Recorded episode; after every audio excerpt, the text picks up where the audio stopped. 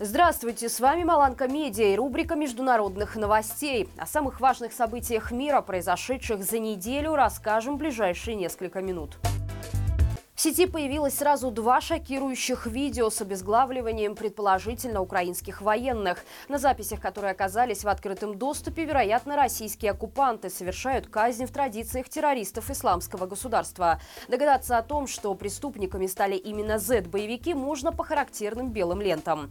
Вместе с тем стало известно, что сбежавший в Норвегию бывший боец ЧВК «Вагнер» опознал на кадрах своих бывших коллег. Комментируя записи, Владимир Зеленский подчеркнул, что на такие злодеяния влияния должен отреагировать каждый мировой лидер. В СБУ заявили о возбуждении уголовного дела по статье о нарушении законов и обычаев войны. Реакция на видео со стороны РФ оказалась достаточно сдержанной. Пресс-секретарь Кремля Песков признал, что кадры действительно ужасные, однако подчеркнул необходимость проверить подлинность съемки, после чего Генпрокуратура инициировала расследование. В свою очередь глава ЧВК «Вагнер» заявил, что его структура не имеет никакого отношения к зверскому преступлению. Депутаты Госдумы РФ единогласно за один день приняли законопроект, позволяющий отправлять электронные повестки в армию. Согласно нему, повестка считается врученной через 7 дней после отправки в личный кабинет пользователя системы госуслуги. При этом не имеет значения, есть ли у призывника аккаунт на портале. Сразу после так называемого вручения, если человек не явился в военкомат, его автоматически ограничивают в правах. В частности, уклонисты не смогут выезжать за границу, брать кредиты, проводить сделки и даже водить машину машину. Вместе с тем автор одиозного закона предложил военнообязанным россиянам, которые находятся за рубежом, взять отпуск на год и отдать долг родине. Стоит отметить, что одновременно с законом об электронных повестках депутаты одобрили поправку, позволяющую поступать на военную службу по контракту с 18 лет, сразу после школы. До этого же в РФ контрактная служба была возможна только после вуза или техникума, либо спустя не менее трех месяцев службы по призыву. В Германии закрываются все оставшиеся атомные электростанции. Речь идет о трех энергоблоках, которые по плану должны были остановить еще в прошлом году. Однако российское вторжение в Украину и последующий за ним энергетический кризис заставили власти отложить этот план. При этом, согласно опросам, лишь около четверти немцев высказываются за отказ от атомной энергетики. Большинство граждан считает, что действующие реакторы не только следует оставить, но и необходимо запустить остановленные ранее. Тем не менее, в правительстве правительстве настаивают, что атомная энергетика создает риски, не поддающиеся контролю в долгосрочной перспективе. Пять человек погибли и девять были ранены в результате стрельбы в банке в центре города Луисвиль в штате Кентукки. Нападавшим оказался сотрудник банка, который был убит полицейскими. Американские правоохранители сообщили, что 25-летний стрелок Конор Стержен во время происходящего вел трансляцию в Инстаграм. Мотивы преступления неизвестны, однако полицейские предполагают, что это может быть связано с работой стрелка. Сообщается, что один из убитых был близким другом губернатора штата Кентукки. По данным аналитиков, аналитиков, это уже 140-й инцидент с массовой стрельбой в США за текущий год. Тысячи врачей-интернов Великобритании объявили забастовку с требованием поднять зарплату медицинским сотрудникам. Акция может серьезно нарушить работу Национальной службы здравоохранения, поскольку в ней принимают участие до 40% медицинских сотрудников. В этой связи правительство страны предупредило граждан, чтобы те избегали рискованных действий, которые могут привести их в больницу.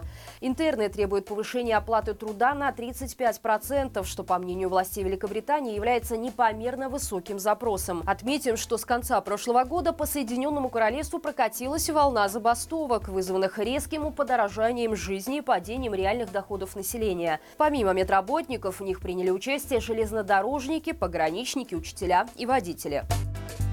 Китае зарегистрировали первую в мире смерть от птичьего гриппа. Жертвой стала 56-летняя женщина, которая заболела еще в феврале, а месяц спустя была госпитализирована с тяжелой пневмонией и скончалась через несколько недель.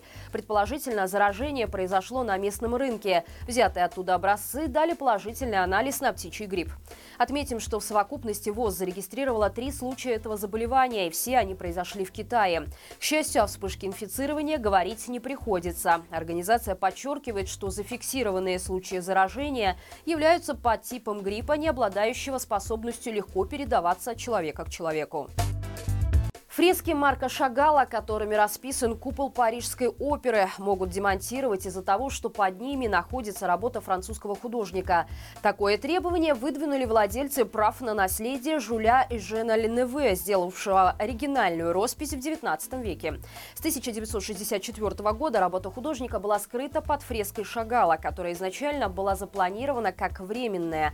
Авангардная роспись мастера резко контрастировала с классическим стилем здания и поначалу подвергалась подвергалась критике, однако впоследствии приобрела всемирную известность. По словам представителей Парижской оперы, шансов на успех у правообладателей наследия ЛНВ немного, поскольку демонтаж фресок Шагала может вызвать серьезные вопросы.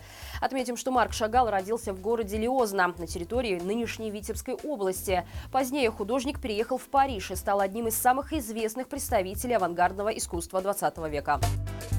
В испанском городе Валенсия стартовал первый в мире месячный эксперимент по внедрению четырехдневной рабочей недели. По его итогам администрация города намерена выяснить, как 32-часовой труд влияет на здоровье и благополучие жителей, а также окружающую среду и экономику.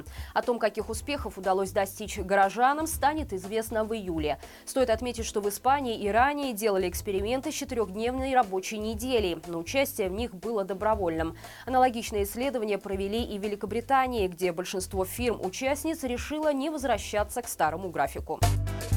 Книга рекордов Гиннесса показала самую маленькую собаку в мире. Ей оказалась чихуахуа по кличке Перл из США. Рост собачки составляет всего 9 сантиметров, а вес полкилограмма. На фото Перл позирует рядом с пультом от телевизора и долларовыми купюрами. Судя по красивым нарядам, хозяева часто балуют свою миниатюрную любимицу. Примечательно, что Перл является родственницей предыдущей собаки-рекордсменки чихуахуа по кличке Милли, которой не стало в 2020 году. Ее рост составлял около 10 сантиметров. Таким образом, рекорд смог перейти по наследству.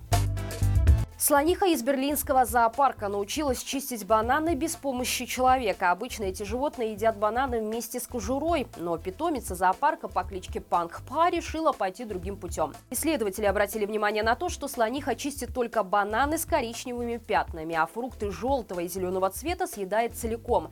Также Пангпха съедает банан с кожурой, если рядом с ней находятся другие слоны. Вероятнее всего, животное понимает, что на очистку фрукта ей понадобится время, за которое остальные остальные слоны успеют все съесть.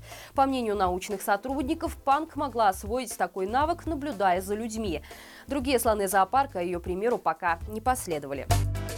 И это все на сегодня. Обязательно ставь лайк этому видео и подписывайся, чтобы не пропустить все самое важное за неделю. Хороших выходных и живи Беларусь!